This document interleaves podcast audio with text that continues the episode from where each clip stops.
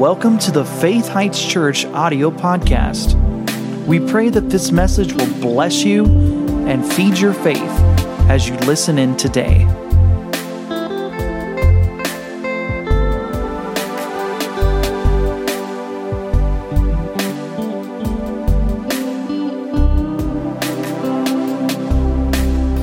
I have something else I want to share with you. I believe it's a end of year, get ready for new year message. And it's it's in line with what we've been talking about on Wednesday nights. Uh, we've been talking about how God wants us happy. And he's not against us being rich. He's against us being covetous. And if you have enough integrity to handle it, he has no problem helping it get to you. Because he knows you'll put him first with it. You'll help people with it. And he won't just blow it like somebody who doesn't know God. Um, we talked about that in the previous lessons, but I want to I want to kind of broaden it since we're ending this year. I want to broaden it into any area uh, that you want to see help in, any area that you want to see increase in, anything that you want to see turn around.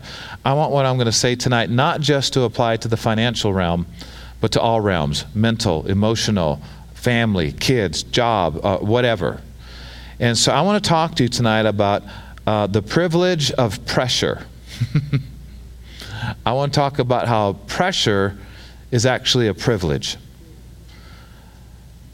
Uh, I kind of like to put it this way. Uh, you don't want to mess with a child of God who's not woke up yet. Because enough pressure will wake you up. Hmm? All pressure is not bad. Diamonds are made good under pressure. There's a lot of great people, but they have also gone through a lot of great pressure.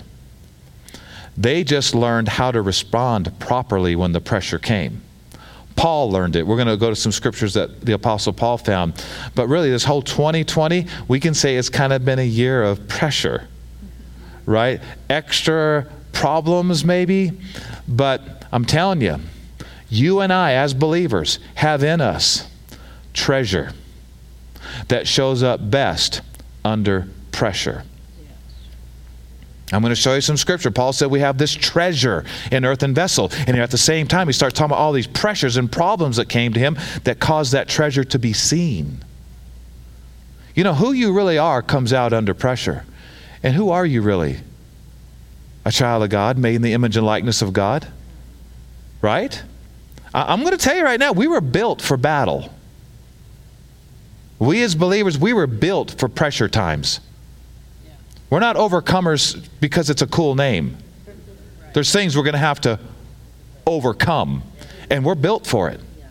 Oh, come on, guys. We're built to overcome.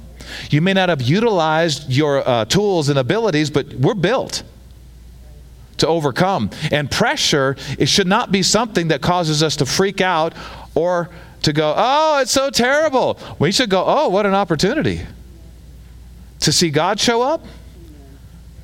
To, to em, embark on another faith adventure that pleases God. Not the, don't get me wrong, the problems aren't from God, and the problems are not his will. But he allowed them because he knew we could overcome them. And him allowing is not him causing. He'll allow you to go rob a gas station. That doesn't mean he wants you to.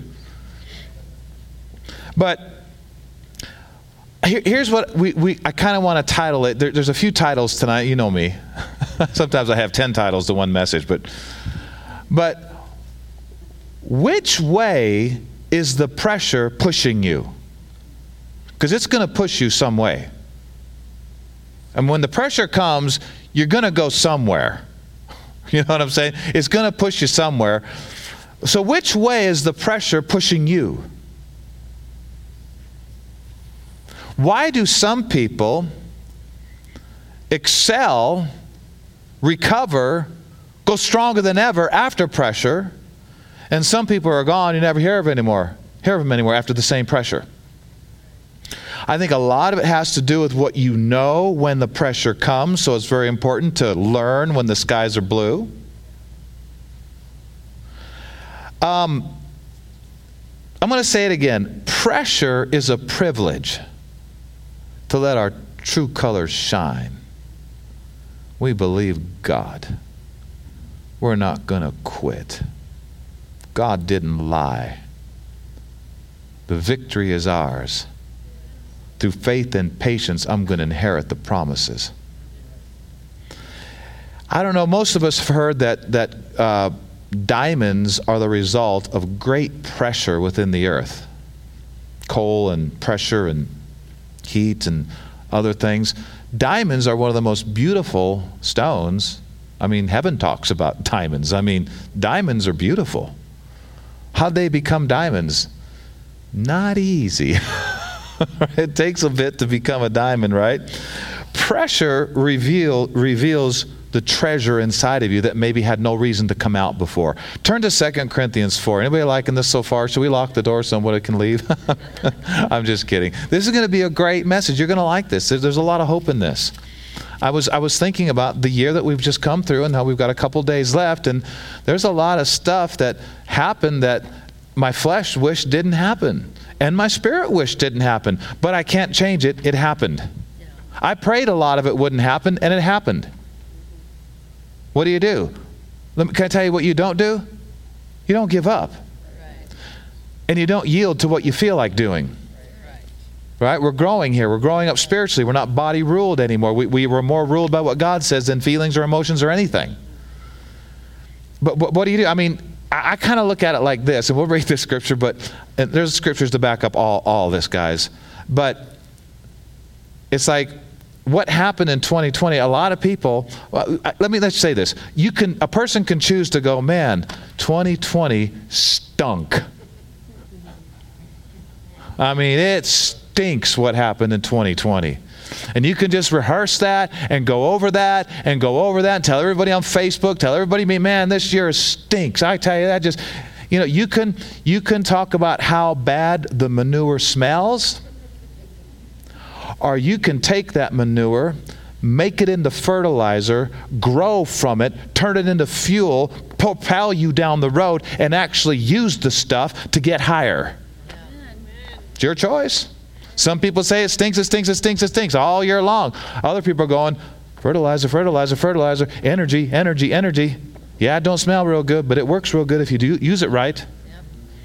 And a lot of it has to do with your attitude and what you've been learning. This is why you need to go to church, because when tough times come, all that church attendance now shows up. All that's been being developed in you shows up. I mean, you got to put God's word in you when you don't need it, so it'll be there when you do need it. And I underscore the word when. You will need it. And if it ain't in there when you need it, it's a little late to try to get filled up. So Second Corinthians four, and I want to read you a couple things here. Paul's talking about some stuff he was going through. You know, great men of God all through the Bible went through tough times. They struggled with their faith. They had pressures come to them. They weren't perfect. They did things they shouldn't have done. Pressure comes to every, pressure came to Jesus. Oh my goodness, the Garden of Gethsemane.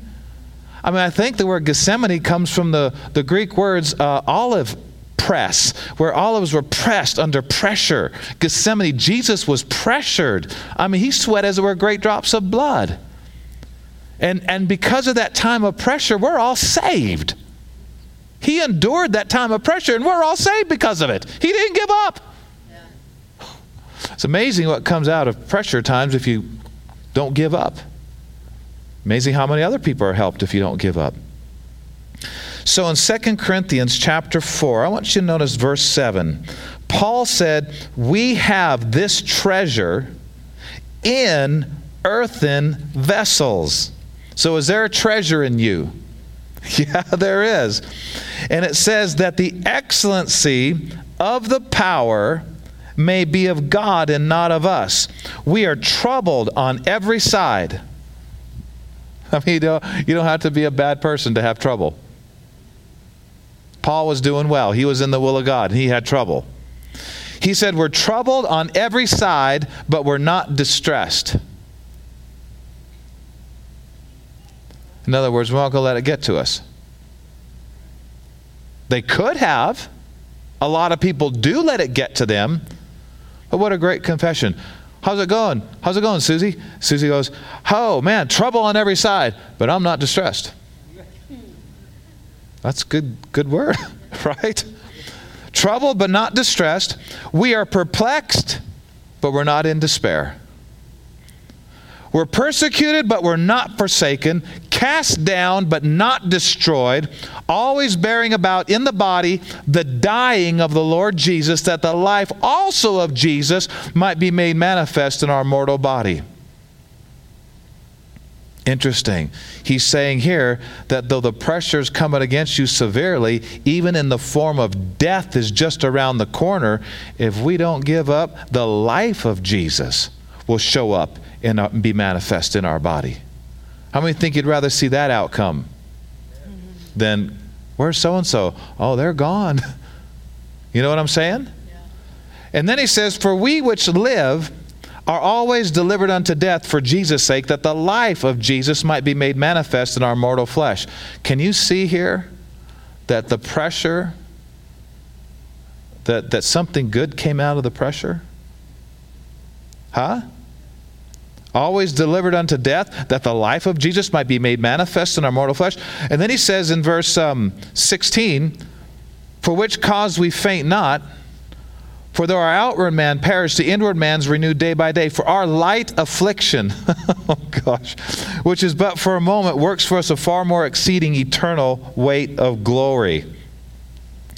So, you know, pressure is going to show us what we're really made of. It may not be everything you wished it was, but it ain't over yet. Amen. I was reading, I, Rachel got a book from somebody had given it to her in the church by Ivanka Trump, a really cool book, um, something about women in the workforce or something like that. And so she was not there that day, but I was in the office just yesterday, and Carla was in there doing something on her computer, and I just picked up the book and opened it up. And she starts talking about these scenarios in the workplace about how, listen, listen, if you're going to make it anywhere in life and you're going to be successful, you're going to have to start over more than once. You're going to think you're there. You got the right staff. You got the right things. You got the right equipment. And he, he said, don't, don't, she said, don't be surprised if you lose it all and you have to start over again with a whole new staff, whole new set, you know, training everybody over again. I said, that's just normal for some people that are very successful. Just, just mark it down. You're probably going to have to start over a few times. We have somebody, a friend of ours, whose parents were very, very wealthy, and it sounded like I think what he said that that their parents had filed bankruptcy five times before they got to where they were totally successful. That's starting over five times, bad credit, everything. See, here's the key. You don't quit. The only way we lose is if we quit. Not if we make a thousand mistakes. The only way we lose is if we quit. And we're not quitters. We're believers. I mean, can you think of anybody that may have had opportunity to quit? How about Caleb? God promises him a mountain and all kinds of prosperity and the promised land when he's forty years old. Now he's eighty and he gets to finally take it. And Caleb said, Joshua, I want this mountain. God promised it to me when I was forty years old. I'm eighty years old now, but God promised me this whole hillside for my land, my, my family. This is mine. And he said, Joshua, I'm as strong as I was when I was forty. See, having an attitude of not giving up will preserve your life and lengthen your life. He never lost hope. He knew he'd get it someday. I'm sure he's going seventy-eight, whew, seventy-nine, eighty. Hair's a little grayer. But I'm not giving up. God didn't lie. And he got his mountain. He got his land. Enjoyed it for many years after, him and his family. Oh, glory to God. Now, I said this earlier, that we are built for battle. If you want to see your full potential come out, don't run away from hardness, endure it. Now, when it comes to sickness and disease and things like that, stand against it, resist it, believe you're free. But when it comes to some of these growing up areas and these pressure things and some of these things that are not leaving immediately like you'd like them to, don't think that you're losing because you feel weak. You're actually developing and growing stronger under pressure, which will produce greater things, and you, you just can't get them any other way. I was talking to Carla about this at dinner time, about how Uh, pressure helps you do things you could never do by yourself. It helps you over that wall where you need the little extra lift, you know. I know this sounds a little strange to Word of Faith people, but we need to hear this because there's been pressure, and there may be some more. Yeah. So I would like you to do this. Turn with me to uh, First Timothy chapter four, and I want to remind you of something. When pressure comes, there's two different responses a lot of times. Now, I don't want to go to this scripture right now, but if you if you later, if you want to look at Job chapter two, verse nine, a lot of bad things happened to Job. Satan found access. Some problems came his way. He lost his kids. He lost his his his uh uh health. I mean, he has all these boils come on his body.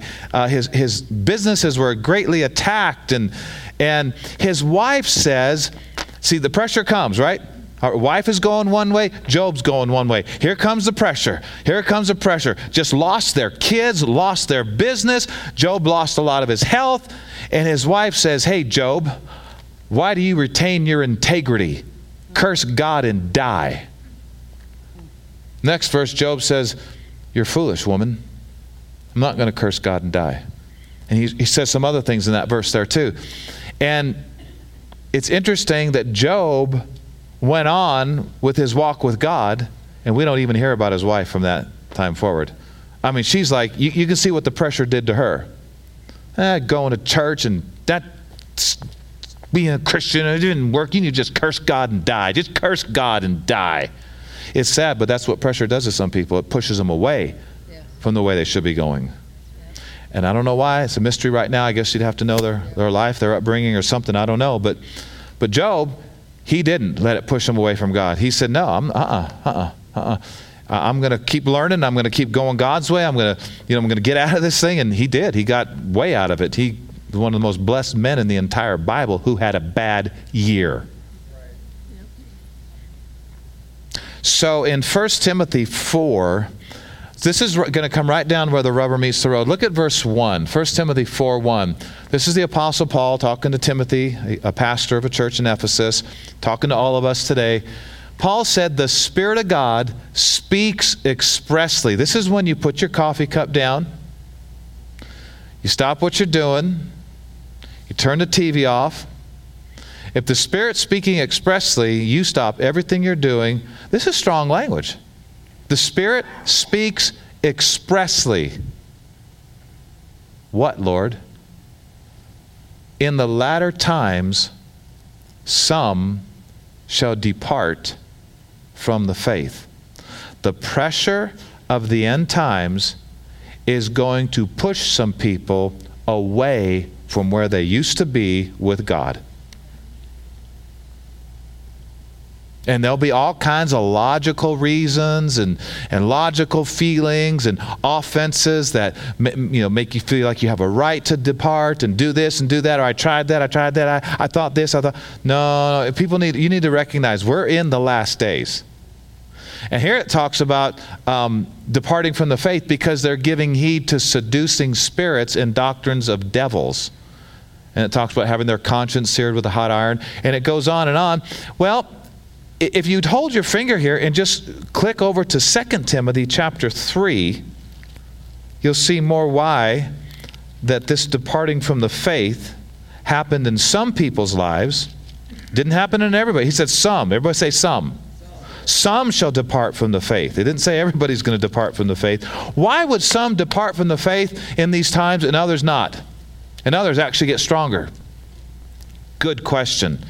So Second Timothy three says, this know also, that in the last days difficult, dangerous, perilous times shall come. And then he lists a whole list of reasons why it's so dangerous in the days we're living in, the end times.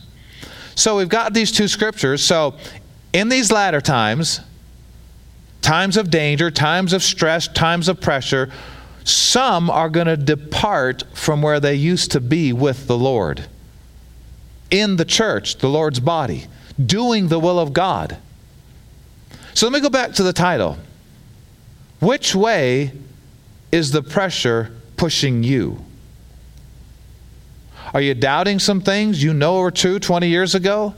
Are you doubting some things you knew were right ten years ago? Are you thinking maybe, well, I don't know, maybe I was wrong? Or, friend, these are serious questions. You need to really make sure that when the pressure comes, it's not pushing you away from what you once knew was right. It's pushing you deeper, or should I say higher, in what you know was right, knowing from whom you've learned them. So we know from the scriptures that in the end times, there's going to be pressure. And I want to say it again. There's some things we can't change. No matter how much we confess, no matter how much we pray, there's some things that are going to happen in the world. I'm not saying they have to happen to you, but they're going to happen in the world. No matter what happens in this crazy world in the end times, Jesus is still our protector. He's still our provider. And that's why I feel like the Lord had us teach on some of these things the last couple of weeks concerning finances and God's will in that area, because there are some things coming upon the earth, and we're going to have to wean ourselves off of this, this world's economy. The law of sowing and reaping never crashes. Can't say that for our economy. I don't know how much longer businesses can only be half open before we have the greatest crash we've ever had in our history of as a country. I, I pray it doesn't happen. I pray somebody gets in office and fixes this, not makes it worse. But what if it happens? Everything going to be all right for the believer. We're living in a time right now. Th- let me put it this way. There was a time we wanted some things, so we learned about faith so we could get those things we wanted. The time is coming when we're going to have to have some things, and it's beyond just wanting. We have to. I think we're living in a time right now where we're going to have to use the teachings we've heard on faith more than ever. And it's not just so we get what we want, it's so we get what we need. The Lord's prepared us for many years for the days we're living in now. My question is, have we received the preparation, and are we doers of the word, or just hearers only? The good thing about a hearer only is at least you know what to do, and I say it's time to start doing it. Things you've learned about faith, things you've learned about Mark eleven twenty-four, things you've learned about how to release your faith, how to develop your faith, how to walk by faith, things we've learned about faith, it is time to apply them in the health area, in the financial area. Hmm? I mean, even Jesus himself prophesied in the last days there'd be pestilence, plagues, earthquakes, things coming on the earth. Right? I mean, th- things are going to, and, and I don't know, we, we can't change that from happening on the earth, but we can walk above it by faith in God. It's just, this is actually a wonderful time because now we get to really use our faith. Right? And what a clear distinction between believers and the world. I mean, can you can you imagine? I mean, let's say, God forbid, another plague hits. Ten times worse, and people are dying by the millions. Mask or no mask. But there's that group of people that go to that certain church. They don't get it. It don't happen to them. You talk about revival. They don't get it. They're cooked up with something beyond this world. Pestilence and plagues pass over their house. They're prospering, and they're not even good businessmen.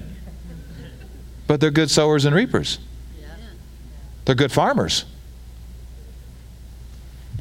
Again, I don't, I don't, I don't think everything's going to happen overnight. I mean, I didn't think a plague could happen that quick either, though, whether they call it coronavirus, I, bad flu or whatever. But um, no matter what, no matter what, we know what to do. I say let's start doing it. Amen? We know what to do. The Lord's helped us greatly. Um, did you did you guys, um, did I tell you to go to First Timothy? Go with me to Second Corinthians twelve. Second Corinthians twelve, and I just sense in my heart, um, do you ever hear the scripture, God is a very present help in time of trouble? Did you ever hear that scripture? I like it when I need quick help. God is a very present help in time of trouble. Can we say in time of pressure? God is a very present help in time of pressure. Think about this, guys. Think about this. I did a teaching couple years ago, coming up to Easter Sunday, I think it was like the week before Easter Sunday, I did a teaching. We were on our way back from some meetings in Summerlin, Nevada, and I think Carla was driving, and I was looking out the window and praying, seeking God about the upcoming meetings. And the Lord shared this with me. He said, I want you to teach on Jesus is in trouble. You remember that? We did a teaching on Jesus is in trouble. And what I meant by that, I didn't mean he did something wrong. I meant he's in trouble when you're in trouble to help you out of trouble. I mean, the very nature of his name means he's in trouble. He's an expert at getting people out of trouble. And we talked about Shadrach, Meshach, and Abednego in the fiery furnace, and the fourth man appeared with them in the fire. Jesus is in trouble. So if you're in trouble, you're where he's at. Just by his name, Savior. Yeah. Yeah. I mean, the very definition of his name is, I'm with you and for you in trouble. I mean, my whole, Jesus, my, my whole name is, you know, it, it didn't just say, you know, I'm your, I'm your coffee drinking buddy. I'm Savior. That means when you're in trouble, I'm there. God is a very present help in times of pressure. When you feel like he's not there is when he's there the most. I said when you feel like he's not there, that's when he's there the most. Amen. And that's when you don't let the devil trick you into saying all these stupid things like, oh, I don't know why God doesn't care. Oh, I don't know what I'm going to do. Oh, I don't know what I'm going to do. Oh, I don't know, everything's so bad. No, that's how you don't see him help you out of the trouble. And not because he doesn't want to, but it's because we don't let him. We don't allow him to. And so Second Corinthians twelve, and we did a teaching not too long ago on Amazing Grace.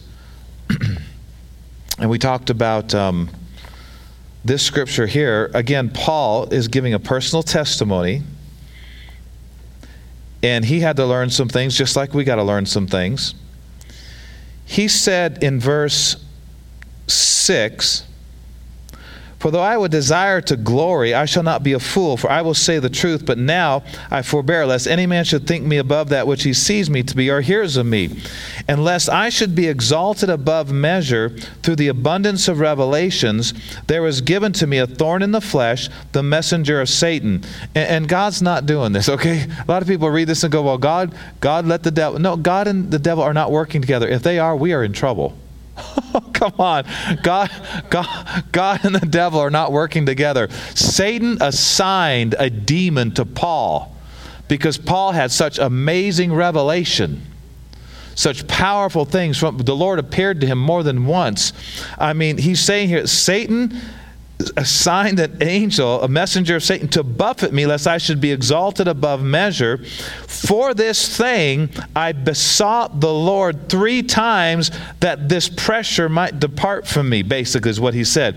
And the Lord said, my grace is sufficient for you, for my strength is made perfect in weakness. Think about this. Paul's saying, God, take this away, God, take this away, God, take this away. And Jesus saying, Paul, my grace, which you're not tapping into at all right now, you're not appropriating it all right now, it's sufficient for you. And Paul received correction, like you and I need to receive, correct, receive correction at times. Paul received correction. He, he went, oh, I don't need to pray for you to take this away. Your grace is already more than enough to deal with this thing. See, Paul was looking, like a lot of Christians today, they're praying, oh God, take this away, oh God, take this away, oh God, take this away, and nothing's happening.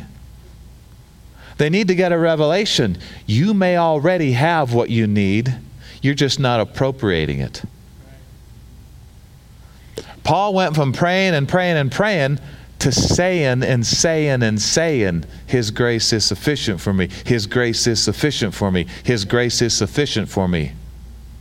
And he wrote to Timothy later and said, you know all those afflictions that came to me at Antioch, Iconium, and Lystra? You know all those afflictions that came to me, Timothy? Out of them all the Lord delivered me. He learned how to appropriate grace. He learned how to, to say, he learned not only how to pray, he learned how to say, his grace is sufficient for me. But notice this, notice this. He said in verse nine, the Lord said, my grace is sufficient for you, Paul, for my strength is made perfect in weakness. My strength, I told you, he's an expert. He's with you in the weakness. He's right there. His power's there. Somebody says, well, I never see the Lord's strength. Are you doing anything that, you know, put you in a situation where you have to have some more strength? He said, my strength is made perfect in weakness. Paul said, most gladly, therefore, will I rather glory in my weaknesses? Infirmities here means weaknesses. It's relating to the weakness of this, this persecution that was coming in his life. Now notice, Paul said, I'm going to quit begging God for help. I'm going to start going, thank you, Jesus, for your power and grace. Now notice, he said, I would most rather glory in my infirmities. What's the next word? That, or we could say, so that. Your attitude under pressure is huge if you want so that. Yeah. So that the power of Christ may rest upon me. See, we have to recognize and realize pressure may not be what they taught us in school. You know, something you always avoid, you know, always try to get comfortable. Always. Sometimes pressure, it just happens. And it's and if you're a born-again believer, it shouldn't freak us out like it freaks the world out. We have an all things are possible God who moves mountains, helps us to move mountains. We don't respond like the world does to pressure. We don't go, golly, why does this happen to me? We go, praise God, another opportunity to prove God's word works. Another opportunity to see the power of God come on the scene. God's going to take what the devil meant to destroy, and I'm going to stand on it like a pulpit and preach to the world how God delivered me from this thing. Mess is going to turn into a message, right? Yeah. The test is going to turn into a testimony. Amen. If our attitude's right.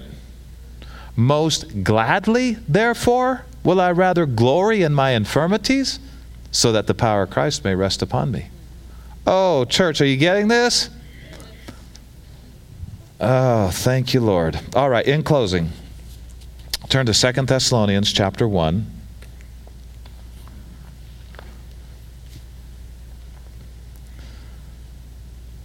Some things we can't change, but we can change. Amen.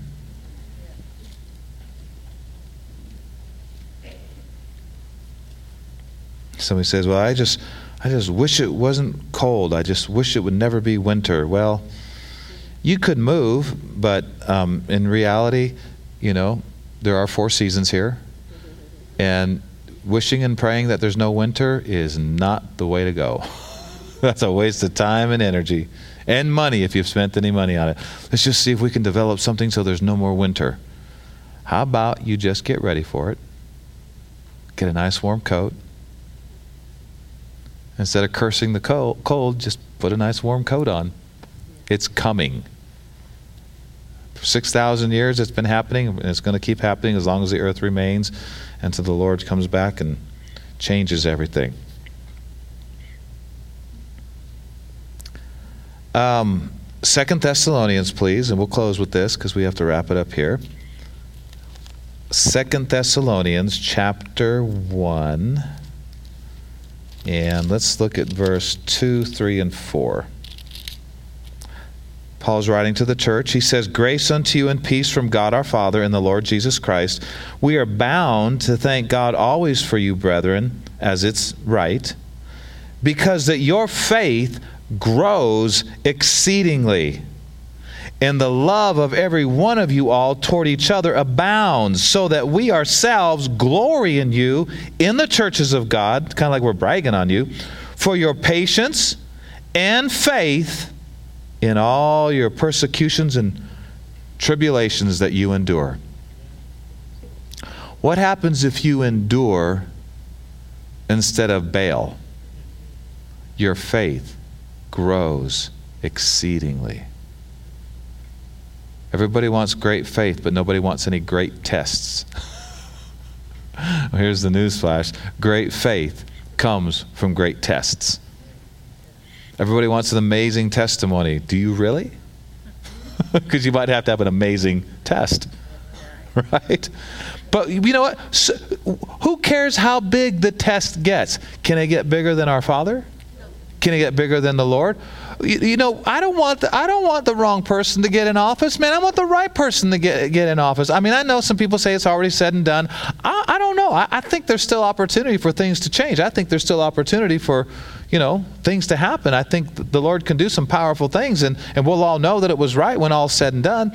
But I, I don't think we need to have the attitude that, oh my gosh, oh my gosh, if it goes the other way. Uh, newsflash, believer.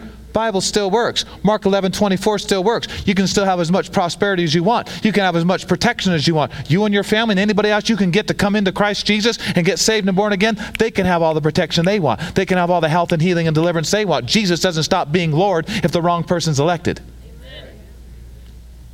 Amen. Jesus doesn't stop being healer, protector, and good shepherd.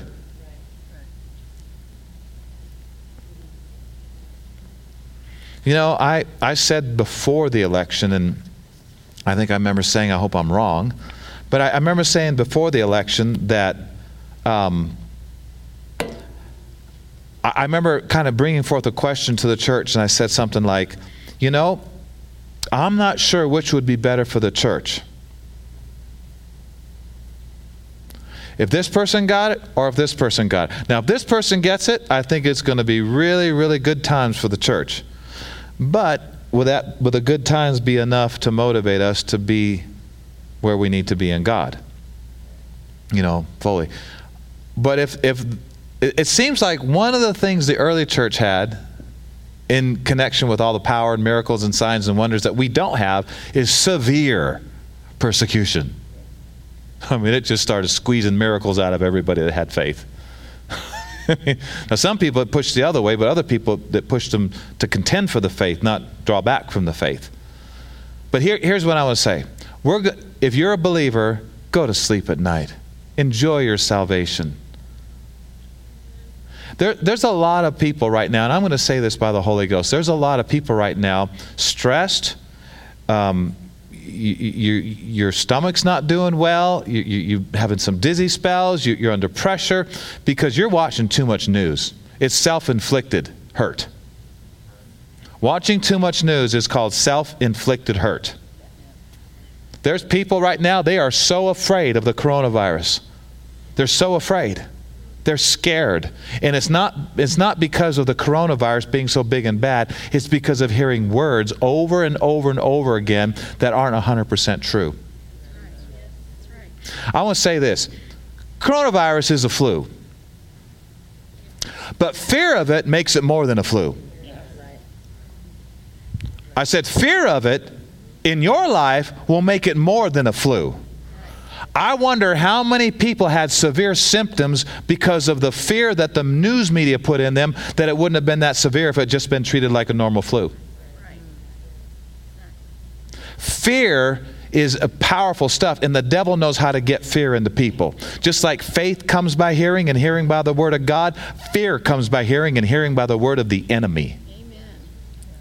And we got to be smart enough not to make these trash cans or these garbage disposals. We need to be hearing and seeing things that promote faith in God, joy and peace, and helping other people. Not, do, do y'all realize that just because a sophisticated news broadcast broadcasts it does not mean it's true? Oh, I pray for a revolution in this area of we don't listen to the media anymore until they've proven themselves again to have some character and integrity. Sounds like the revolution's starting right now. I'm serious. I mean, the, the news media, it's monster.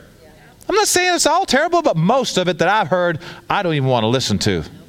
I don't care how shiny their tie is and how slick their hair is and how L E D background. I think it's time we listen to the Holy Ghost. He's got good news for us, and it brings peace and joy and strength. Thank you for listening to today's podcast. For more information about this ministry, visit faith heights dot org. You can also find us on Facebook and Instagram. To sow into this ministry, visit faith heights dot org and click on the Donate tab.